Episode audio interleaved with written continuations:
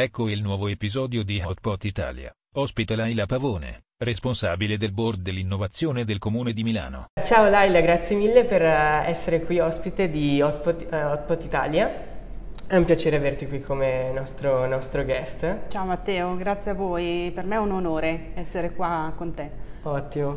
E Lalla, tu sei la responsabile del board dell'innovazione e della trasformazione digitale del Comune di Milano, ma hai anche un sacco di esperienze in, in altre aziende, tra cui anche Digital Magics come Chief Innovation Officer, di cui parleremo.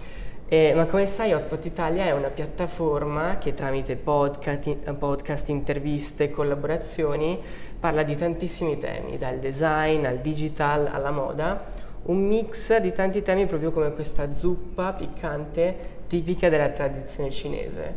E a noi piace iniziare con delle domande un po' out of the pot. Sei pronta? Proviamo. ok. Allora, la prima domanda è legata un po' alla tua infanzia. Sì.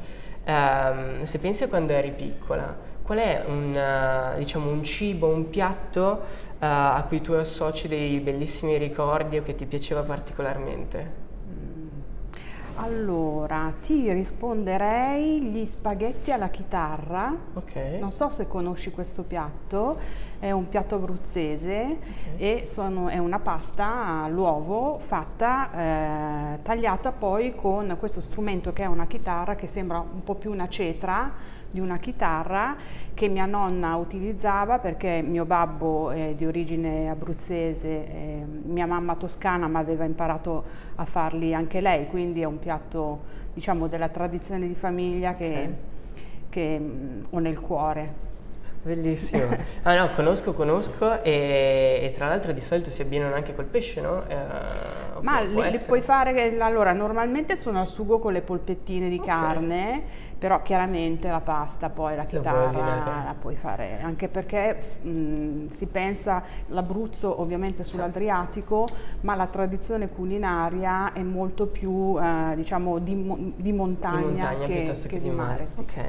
E, e, invece parliamo adesso di colazione. Con che cosa ti piace fare colazione? Qual è la tua colazione ideale per incominciare la mattinata al pieno delle energie? Guarda, io uh, non faccio una vera colazione perché prendo un caffè, certo che se manca il caffè non mi muovo, cioè non parte la macchina Laila, e, um, caffè un po' di latte e quando c'è yogurt alla frutta. Ok, ok, ok. E invece adesso facciamo una, una sorta di gioco scenario. Bene. Uh, hai vinto un premio, un viaggio gratis. Dove vuoi nel mondo? Che destinazione scegli e perché? Guarda, tu non ci crederai, ma io stanotte ho sognato di vincere un viaggio. Ecco lo giuro, questa domanda è pazzesca.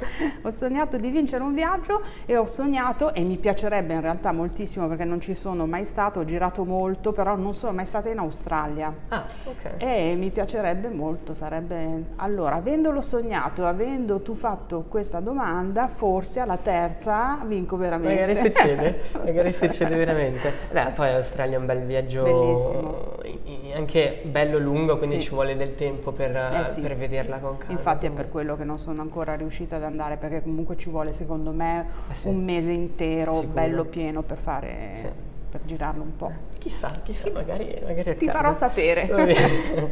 e, va bene, allora dai, adesso incominciamo un po' con le domande un po' più serie, uh, però sempre partendo in realtà dalla mattina, ovvero con una domanda semplice però molto profonda che cos'è che ti spinge ogni giorno ad alzarti dal letto la mattina, prepararti, andare al lavoro e diciamo qual è il, un po' il tuo perché, la ragione eh, dietro il tuo anche percorso professionale? Bella domanda. Ma allora ti direi che ci sono varie motivazioni. Una di queste è quella di fare qualcosa di utile. Ok. Mm, nella mia vita ho sempre cercato di essere, sono una persona molto concreta, molto okay. anche materialista, diciamo, sono del segno del toro un, il toro è molto, come dire, concreto con i piedi per terra. E il fatto di a dis, mettermi a disposizione o comunque di fare qualcosa di, di, bello e di utile per gli altri e ovviamente anche per me è una leva, diciamo, una leva nel vero senso della, della, del termine l'altro motivo ti direi che siccome effettivamente non si finisce mai di imparare, soprattutto nei, nei, nei vari diciamo, mestieri che, che, ho fatto, che ho svolto io nella mia vita, la cosa più interessante come dico spesso, è quella di alzarti la mattina e sapere di essere comunque non preparata. Comunque okay. c'è ancora qualcosa da imparare comunque c'è qualcosa ancora di nuovo che può accadere e che magari posso contribuire a far sì che accada. E allora questi sono due diciamo, mm, motivi per cui la mattina vale la pena di alzarsi e di, e, di, e di, darsi una mossa. Sono d'accordo, è un po' quella anche saper di non sapere. Eh, Esattamente. Eh, di, ti fa dire ok c'è ancora un sacco là fuori che devo imparare e, ed è un mindset di constant learning, diciamo. Assolutamente, okay. il fatto di sentirsi costantemente inadeguati esatto. e quindi dover sempre mettersi in gioco, questa è una cosa secondo me sì. bellissima. No? Anche perché appena credi di essere arrivato, beh, poi smetti del tutto di, di è crescere vero, è vero, è vero. ed è solo magari un'illusione.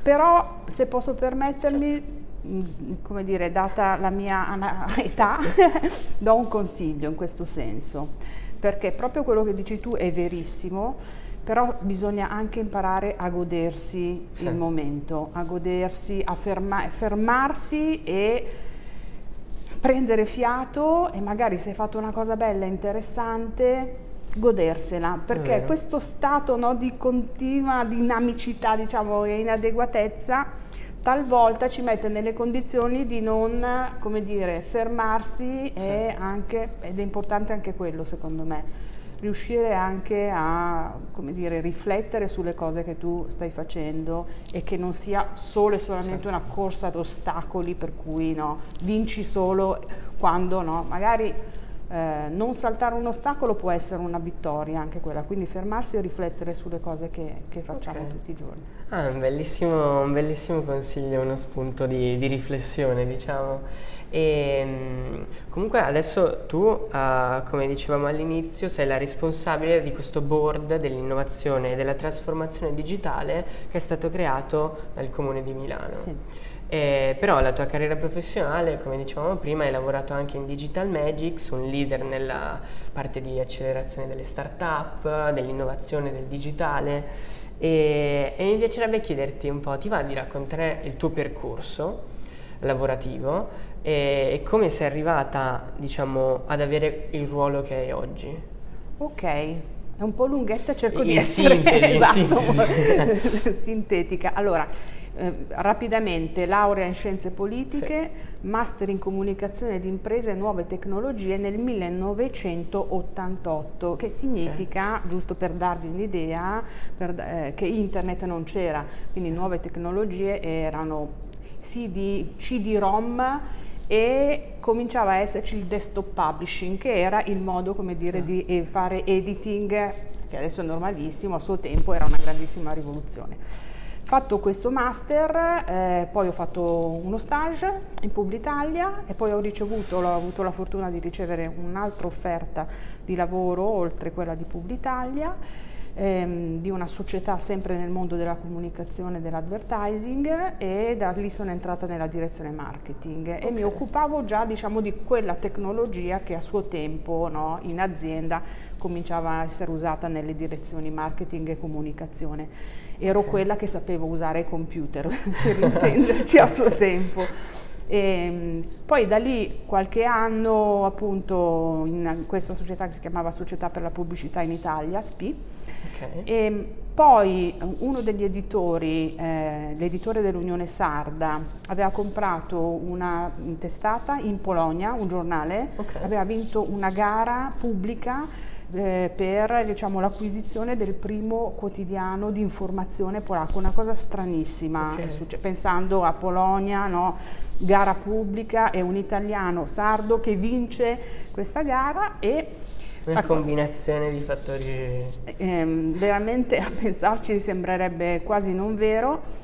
Sono andata, ci, praticamente ci siamo trasferiti, è stata creata una concessionaria di pubblicità okay. perché questa testata non aveva la pubblicità tabellare. Immaginate di tornare indietro di boh, un secolo nel senso che c'era la piccola pubblicità, no? si chiamano classified, certo. eh, gli annunci, piccoli annunci, no? la tabellare, quella fatta appunto da grandi brand, arrivavano i brand perché stiamo parlando della fine degli anni, inizio degli anni 90 e quindi ho vissuto come in una macchina del tempo e ho imparato tantissime cose perché poi questo imprenditore che si chiama Nicky Grauso in qualche modo mi ha cambiato la vita perché poi intanto ho conquistato la sua fiducia, perché puoi immaginare, avevo una trentina d'anni e mh, mm, mi ha, ha, delegato tante cose in un paese dove ovviamente la lingua non la parlavamo, però c'era la fortuna di avere diciamo, eh, colleghi polacchi che eh, quasi tutti parlavano, quantomeno l'inglese, spesso molti l'italiano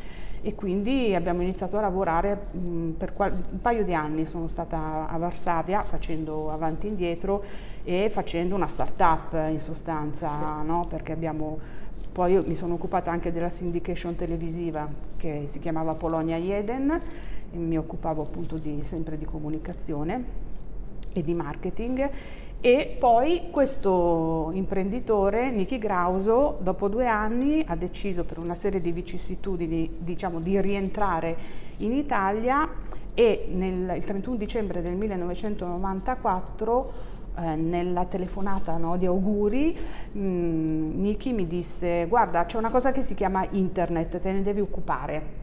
Vai a vedere, vai a, va, fai perché lui era a Cagliari, apri l'ufficio a Milano eh, ed era il primo internet service provider italiano, si chiamava Video Online e da lì nel 1995 è iniziata poi la mia avventura nel mondo del, che, che, chiamiamo adesso digitale, sì, a suo tempo era l'online, internet, il web, queste il erano web. le parole e, e, poi da lì piano piano tutto è cambiato perché ovviamente abbiamo aperto la divisione advertising perché era uno dei, ovviamente dei pillar, certo. uno dei modelli di business ancora oggi sicuramente l'advertising per molti editori e anche per molte piattaforme che oggi conosciamo molto bene che utilizzano questa, questo, uno di questi modelli di business.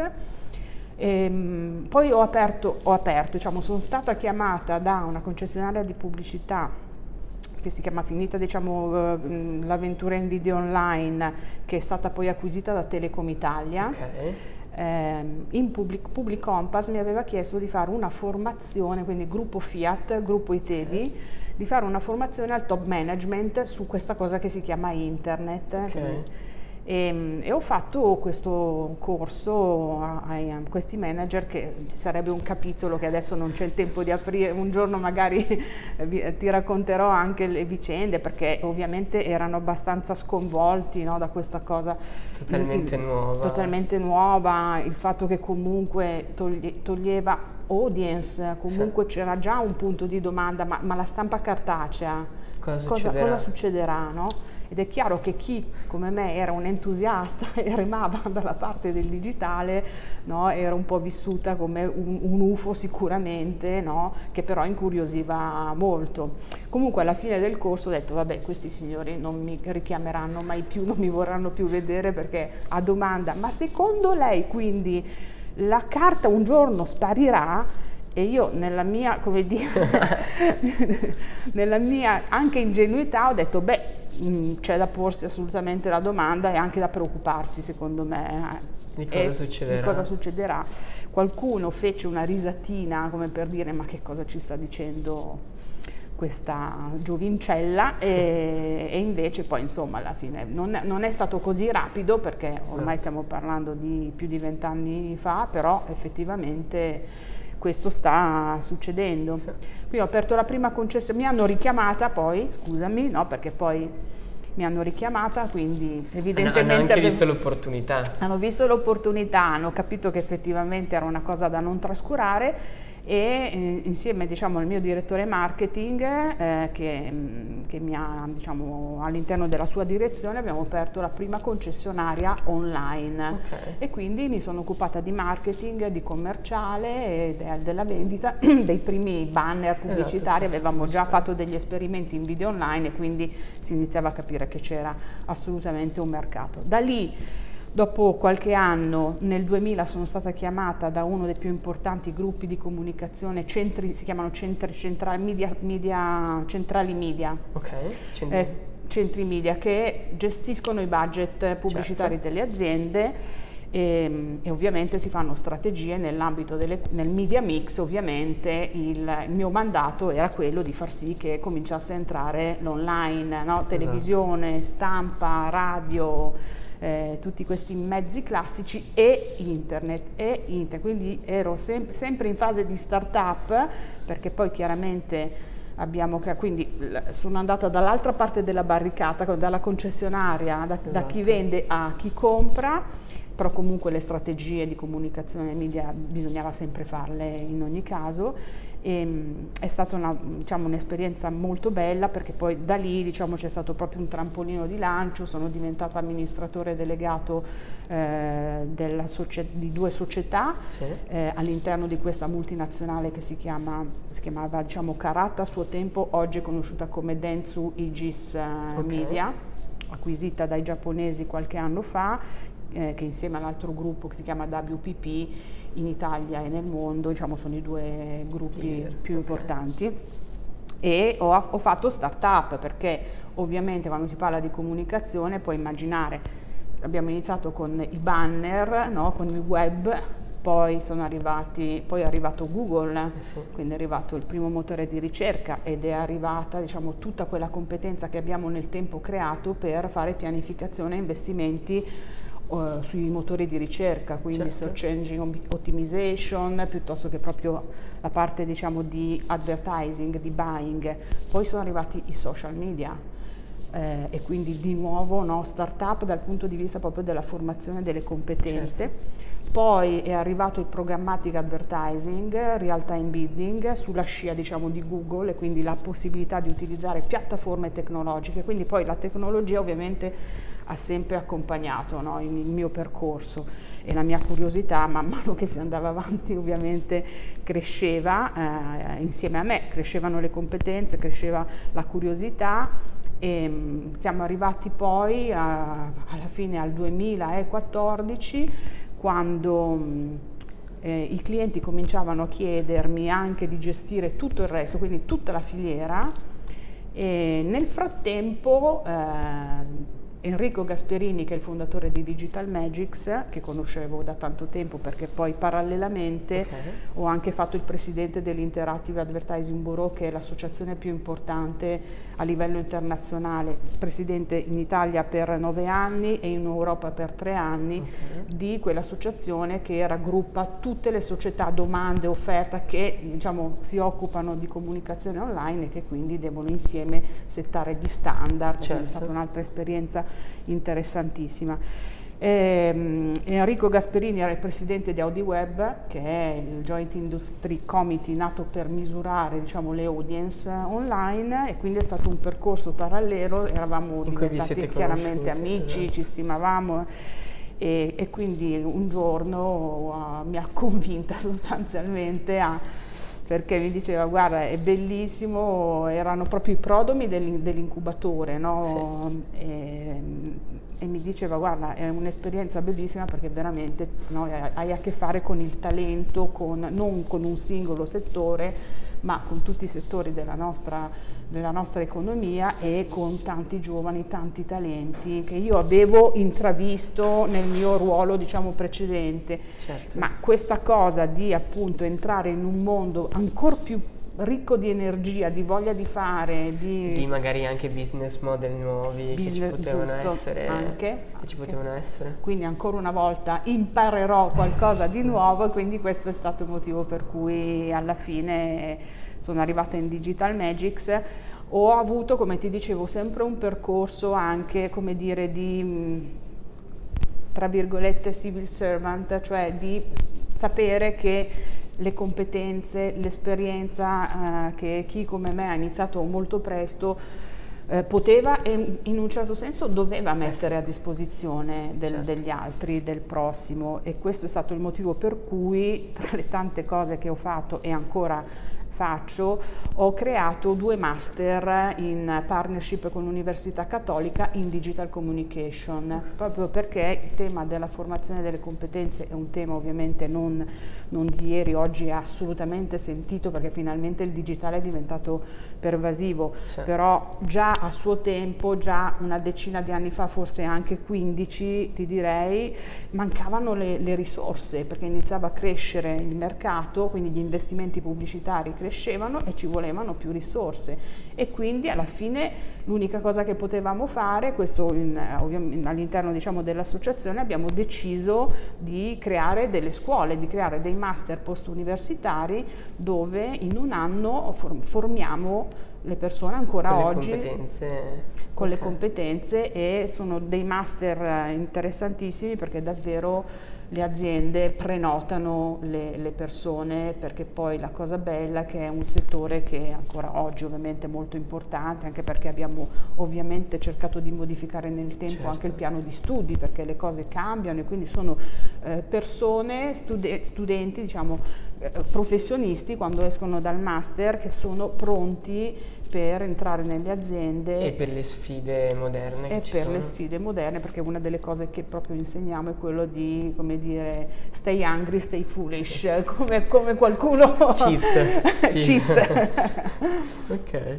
E, e poi uh, diciamo da Digital Magics poi c'è stata questa opportunità uh, nel, nel, board a Milano. E poi c'è stata questa opportunità eh, che è una bellissima opportunità perché avendo fatto diciamo, un percorso così variegato diciamo, certo. dove uh, ho nel frattempo imparato tante cose perché poi ovviamente la, la cosa bella no, è, è, il fatto che ho, ho accumulato moltissima esperienza ho, ho avuto la fortuna di avere, di, diciamo, di, di vivere, di, creare, certo. di stare in un network di professionisti, di aziende eh, con cui ho lavorato, anche nel mio ruolo diciamo, nell'associazione ovviamente ho avuto la fortuna di conoscere tantissime persone, questa è una cosa che Un'altra come dire, raccomandazione è il, networking è molto interessante, il fatto di, è importante, nel senso che poi è, è, uno scambio continuo di conoscenza, di esperienza e questo serve tantissimo perché poi la letteratura come dire, arriva sempre dopo, no? quando sono questi fenomeni di, di innova, quando l'innovazione tecnologica è rapidissima, quindi poi semmai no, dobbiamo creare no, gli esatto. standard. Esatto. Però con opportunità come il networking si possono captare eh, intercettare uh, opportunità ancora prima che uh, appunto la letteratura o comunque le cose si, si definiscano bene. Esatto, e i segnali deboli, no? esatto. come si dice. E um, il board, eh, che peraltro è un organismo nuovo nel, nel panorama diciamo, delle amministrazioni comunali, eh, nuovo perché è un organismo voluto dal sindaco che ehm, raggruppa e costituito da stakeholder esterni, cioè è un board fatto da persone che arrivano dal mondo diciamo, esterno tra virgolette del comune di Milano, eh, dal mondo delle associazioni, dal mondo delle imprese, dal mondo del, dell'accademia, quindi ho, mi sono ritrovata in questo vestito, diciamo, in questo ruolo perfetto esatto. perché ho messo, diciamo, insieme tutta la mia esperienza, tutte le mie competenze, tutte le conoscenze, eh, in, eh, come dire, sposando completamente questa idea che tra l'altro rientra un po' nel paradigma dell'open innovation, no? che è una delle cose che in Digital Magics abbiamo sviluppato nel, negli anni, quindi la, la, possibilità di far sì che due mondi, quello delle start-up, delle piccole e medie imprese innovative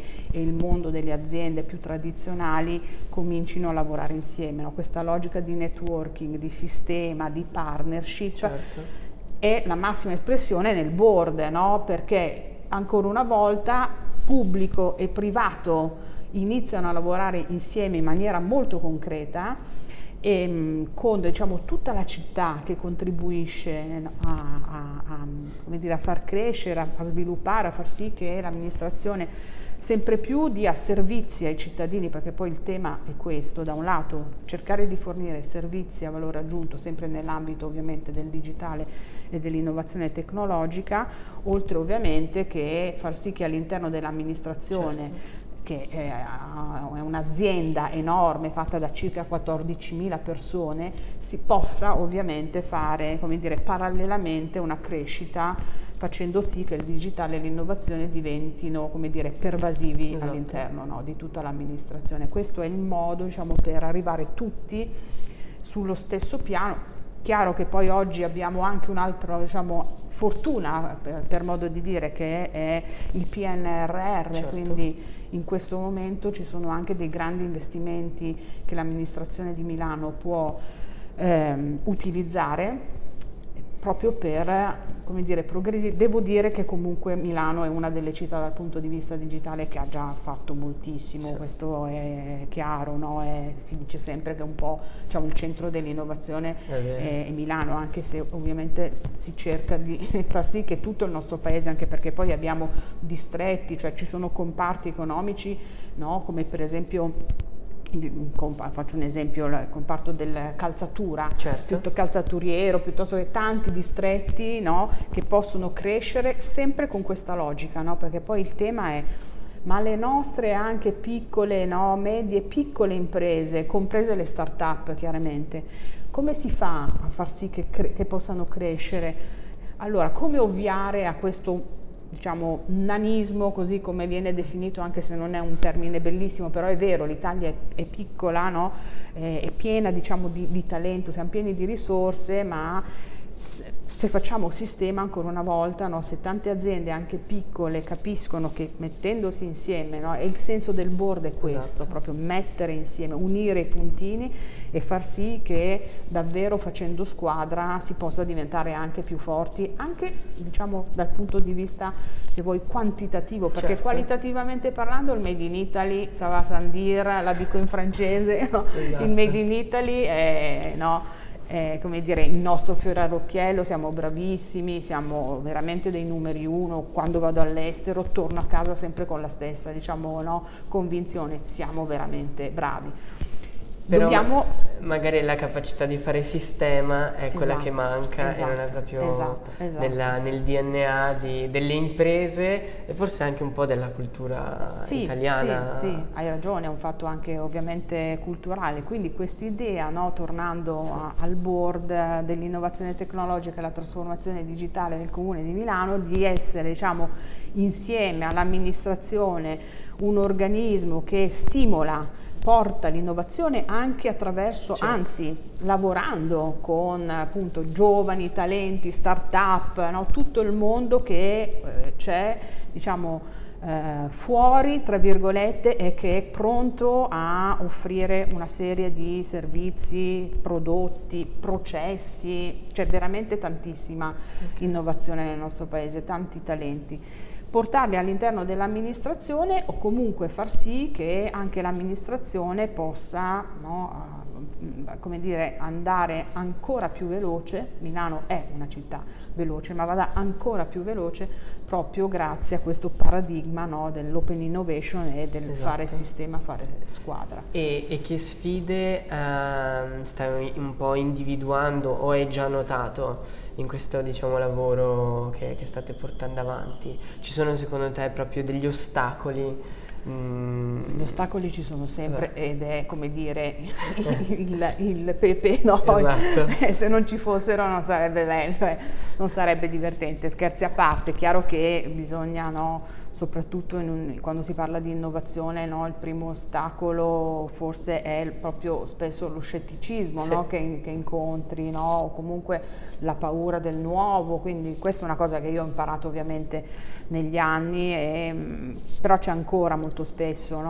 Ehm, quindi il fatto comunque da un lato di riuscire a mh, trovare delle soluzioni che possono ovviamente essere funzionali all'interno dell'amministrazione, perché ovviamente non puoi andare a prendere progetti. Certo. Ci sono dei temi fondamentali, il tema della, diciamo, del, dei dati, no? in generale, quindi di, di quella che possiamo definire, ci sono tanti modi per definirla, ma chiamiamola data driven city, quindi okay. una città che possa utilizzare la mole incredibile di dati che noi abbiamo, che sono in pancia al Comune di Milano, che sono anche magari dati che hanno le società partecipate del Comune di Milano certo. o anche società private come le società di telecomunicazioni che hanno una serie di dati eh, in, interessantissimi. Quindi creare ovviamente ancora una volta una, una squadra, un network poi bisognerà come dire, dare una legal entity, no? perché poi è un tema di governance in questo caso, no? ma riuscire a beneficiare di tutte queste informazioni sia diciamo, in termini sul, per il presente, per quello che viviamo nella nostra quotidianità, ma anche in termini predittivi, quindi certo. capire certo. come cosa si muovono le persone, di cosa hanno bisogno.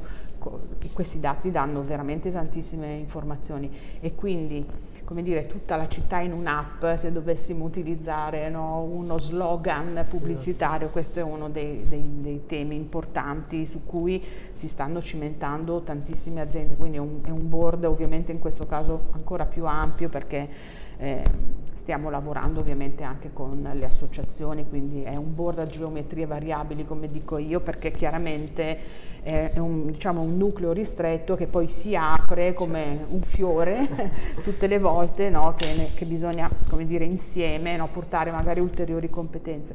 L'altro tema importante per Milano è quello del welfare. Mm-hmm o dell'inclusività e della sostenibilità, chiaramente è una città come tutte le grandi metropoli che va velocissima, ma è anche una città dove vivono tante eh, persone eh, che magari hanno delle difficoltà, come spesso accade nelle, nelle grandi metropoli, eh, per tanti motivi, perché per, ter, termini, per, per diciamo, motivi di, di, immigrazione, ma anche proprio per motivi diciamo, di carattere eh, sociale mm, e quindi queste persone eh, devono ovviamente fare parte, sono parte importante della città.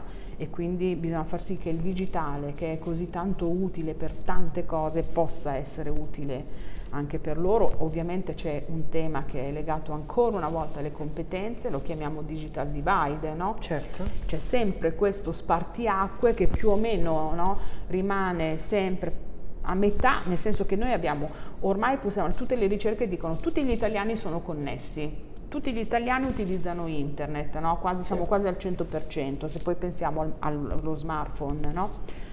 Però il punto è che tipo, che livello di conoscenza sì. no? possiamo definire cioè, È una cosa avanzata, è una cosa basica, come poter sfruttare questa connessione. Esatto, come poterla sfruttare in termini di servizi proprio utili, che esatto. siano concreti, come poter affrontare anche dal punto di vista della sicurezza personale e sociale, certo. perché non dimentichiamo no, che c'è un tema proprio anche di, di, sicurezza in generale nella città, ma di eh, cyber security, vogliamo chiamarla con il termine diciamo, classico, no? e, e, non c'è molta consapevolezza da questo punto di vista di quelli che sono i rischi, a vari eh, diciamo, livelli, per vari target. I giovani, sicuramente, giovanissimi intendo dire, eh, sicuramente sono importanti perché sono le nuove generazioni e devono crescere non solo e non tanto perché diamo per scontato sono nativi digitali e nascono che sanno già tutto, non è così, soprattutto quando si entrano nella, si va in profondità. Quindi questo è un altro tema di cui ovviamente noi ci dobbiamo occupare. Il welfare in generale ha, dà una serie di opportunità enormi perché peraltro welfare pubblico ma welfare aziendale privato eh, stanno convergendo. Pensiamo che, pensa che eh, una, si parlava fino a qualche tempo fa del terzo settore, no? il terzo settore è diciamo, il protagonista all'interno del welfare.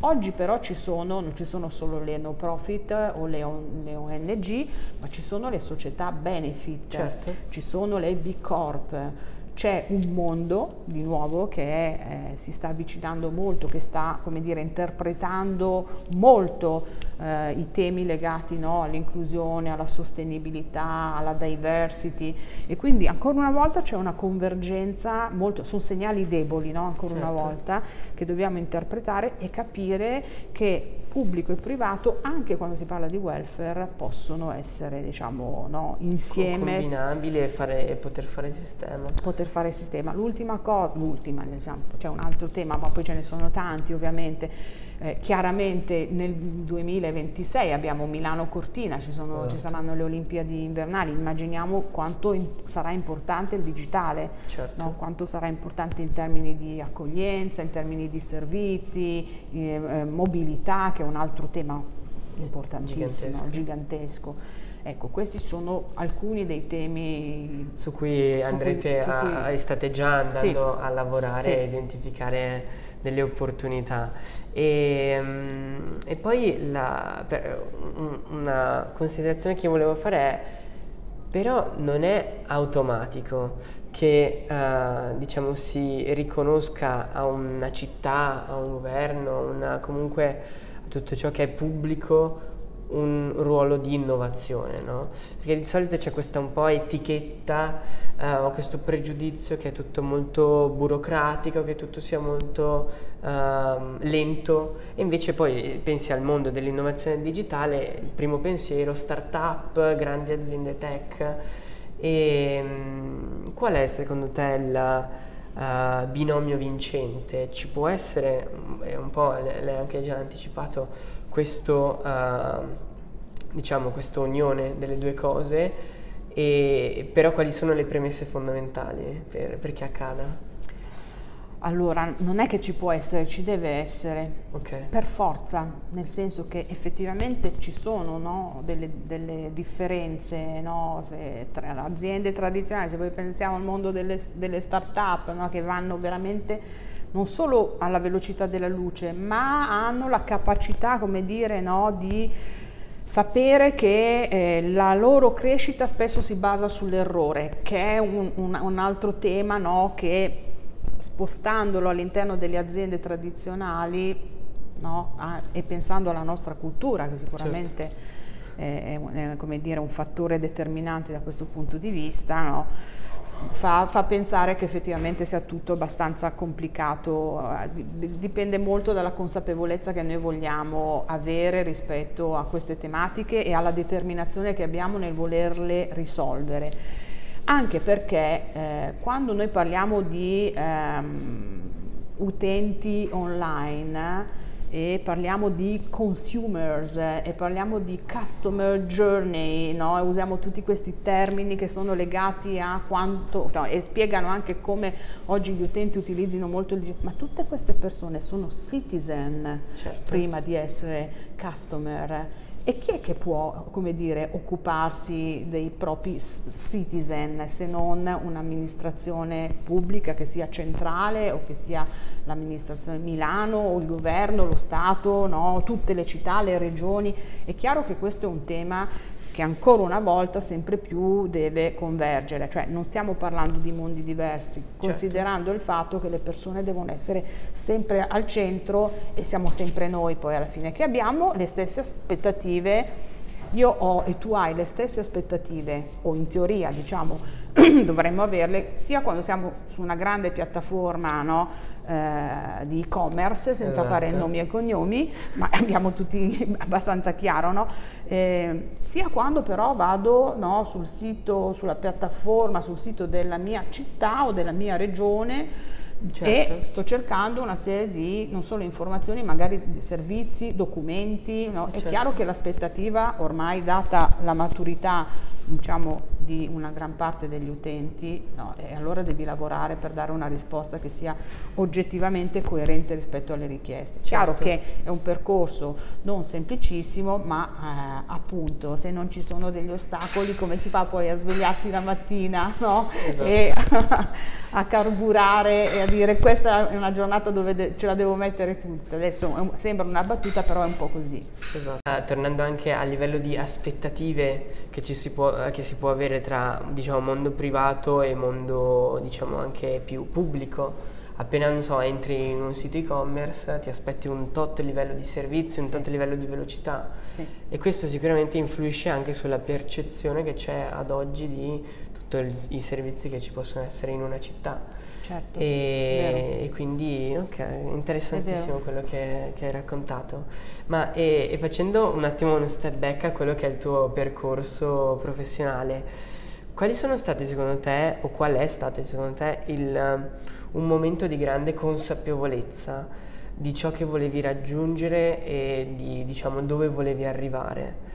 Uh, se, se, c'è stato, se è stato un insieme di, di fattori. Ma allora, guarda, diciamo, dove volevo arrivare onestamente cioè io sono sempre stata, sin da quando, no, dal, dal, dal, liceo, da, dalle scuole medie, da sempre, una, una persona de- con un carattere molto determinato, diciamo, molto, anche molto estroverso nel senso che avevo bisogno di sperimentare. Ecco, io sono stata una bambina che da sempre ha, sperimentato e ho avuto la fortuna di avere un babbo che ha, e una mamma che mi hanno come dire anche spinta, no? certo. eh, non sono mai stata sotto una campana di vetro, come dire, e questa è una cosa importante perché la, ovviamente la nostra no, infanzia eh, ormai lo dicono tutti gli psicologi, è determinante. Guardavo l'altro giorno un documentario sulla vita di Elon Musk e c'era uno psicologo no, che raccontava proprio quanto sia davvero importante, avendo loro analizzato no,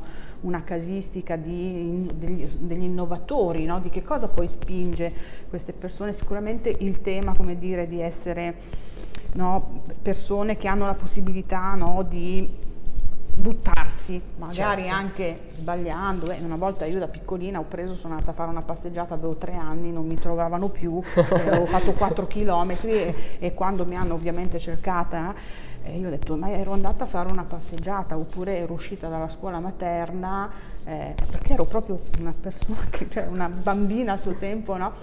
e eh, non so come fosse stato possibile, sono uscita no, tranquillamente dal, dall'asilo e sono tornata a casa, distava tre chilometri da, da, casa. e, e, mia mamma mi disse, ma, co- ma cosa fai a casa?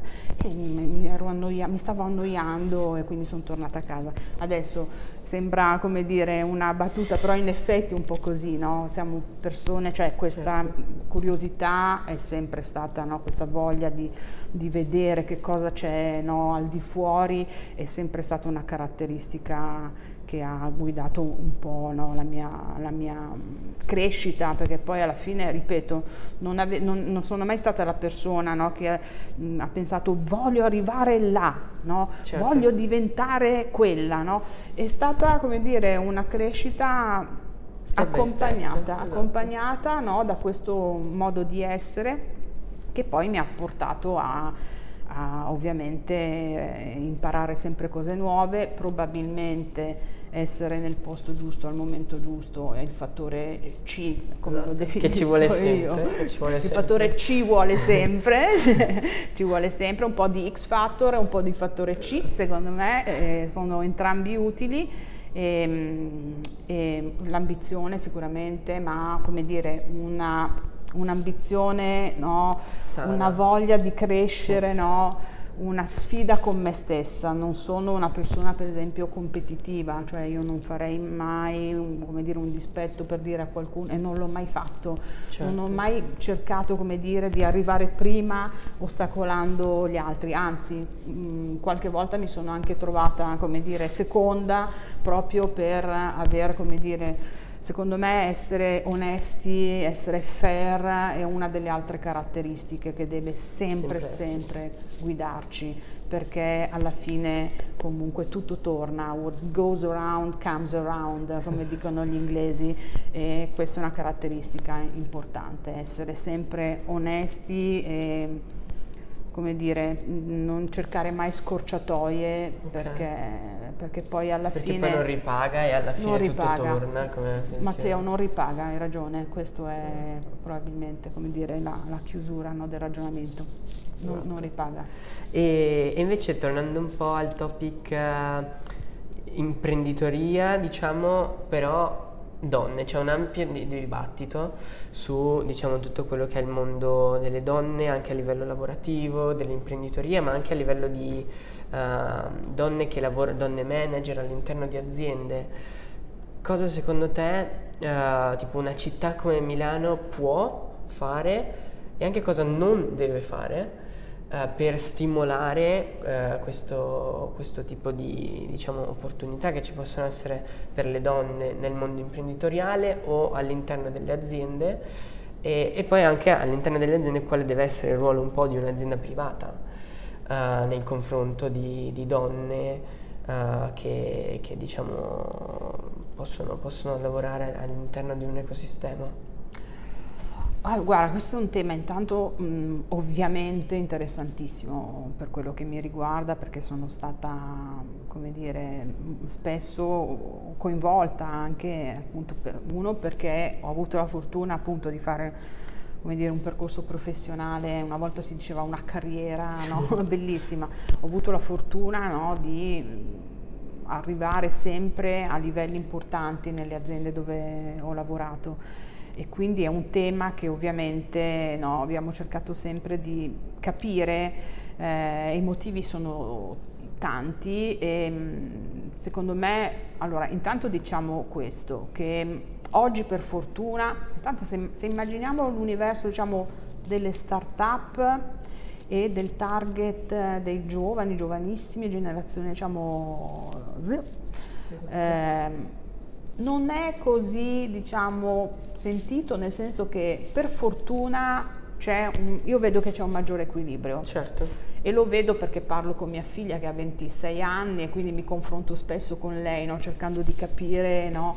eh, ed è un tema per fortuna molto meno, come dire, drammatico, tra virgolette, no, un po' drammatico effettivamente lo è, ehm, e quindi sono molto positiva, molto ottimista da, da, in questo senso.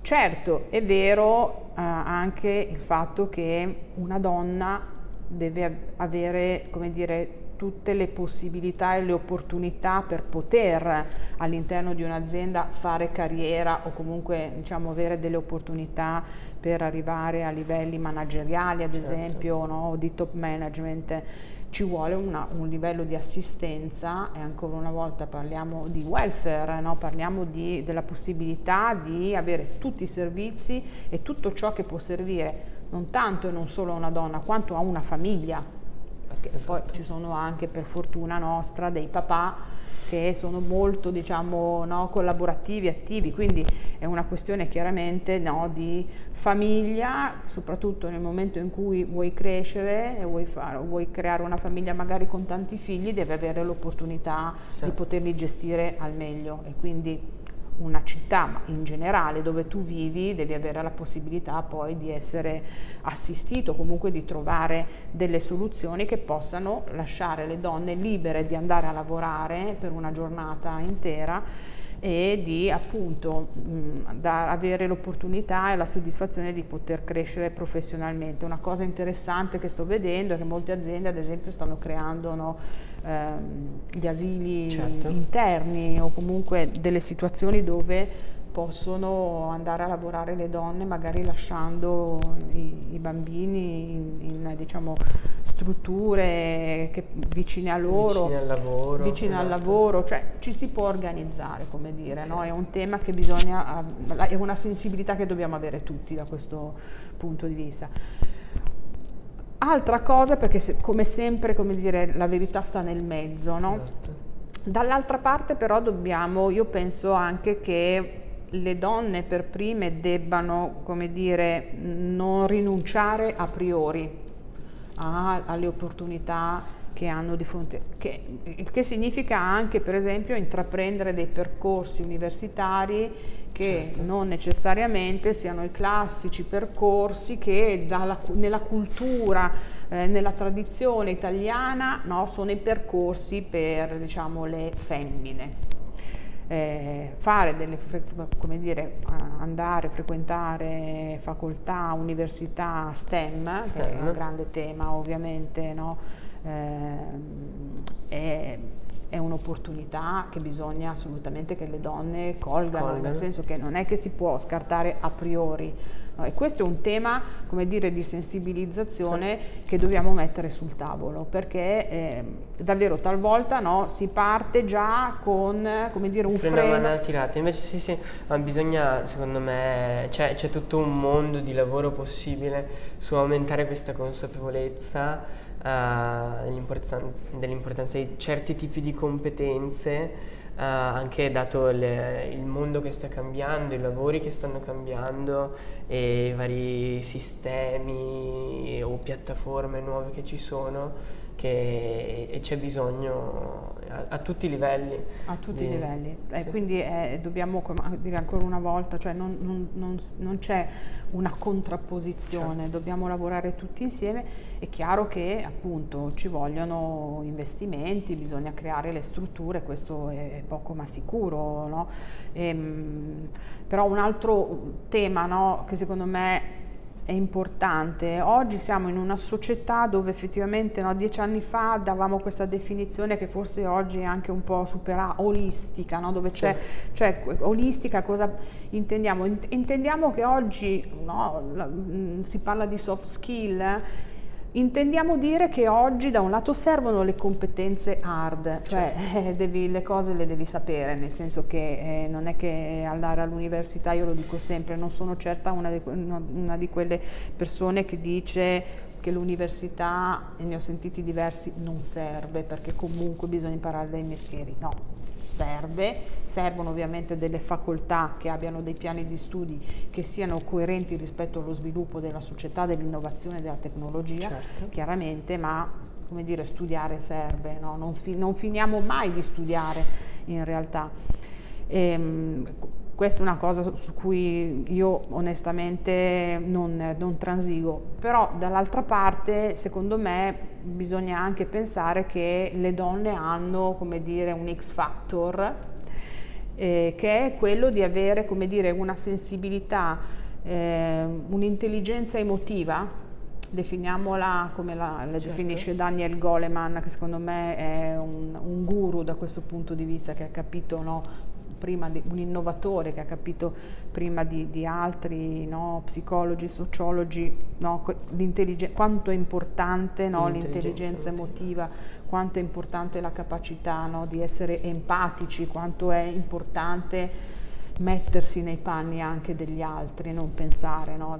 ecco, sono tutti temi, no? poi oggi le definiamo soft skill per trovare un termine che ormai tutti quanti diciamo, eh, riconosciamo. riconosciamo che ancora una volta no, ti dà la dimensione di come la convergenza, di come tutto no, debba alla fine no, riunirsi come creatività certo. e dall'altra parte la capacità organizzativa, come l'emisfero destro e l'emisfero sinistro debbano lavorare insieme, come le scienze e le arti e i mestieri debbano come dire, riunirsi. Quindi siamo tra l'altro secondo me in un momento molto interessante dal punto di esatto. vista esatto. no, della, della, della, civiltà, diciamo della, dello sviluppo della, della, civiltà. Ecco, tutto questo lo dobbiamo vivere con, come dire, una consapevolezza che spesso quando si parla appunto di gender gap non sì. sempre c'è, per tanti motivi, dicevo, non sempre c'è perché talvolta davvero non c'è, come dire, no, l'environment che, che fa, fa, sì che le donne poi possano riuscire anche nell'ambito professionale a posizionarsi ai vertici, no? E dobbiamo tutti insieme crescere, lavorarci. insomma, e lavorarci.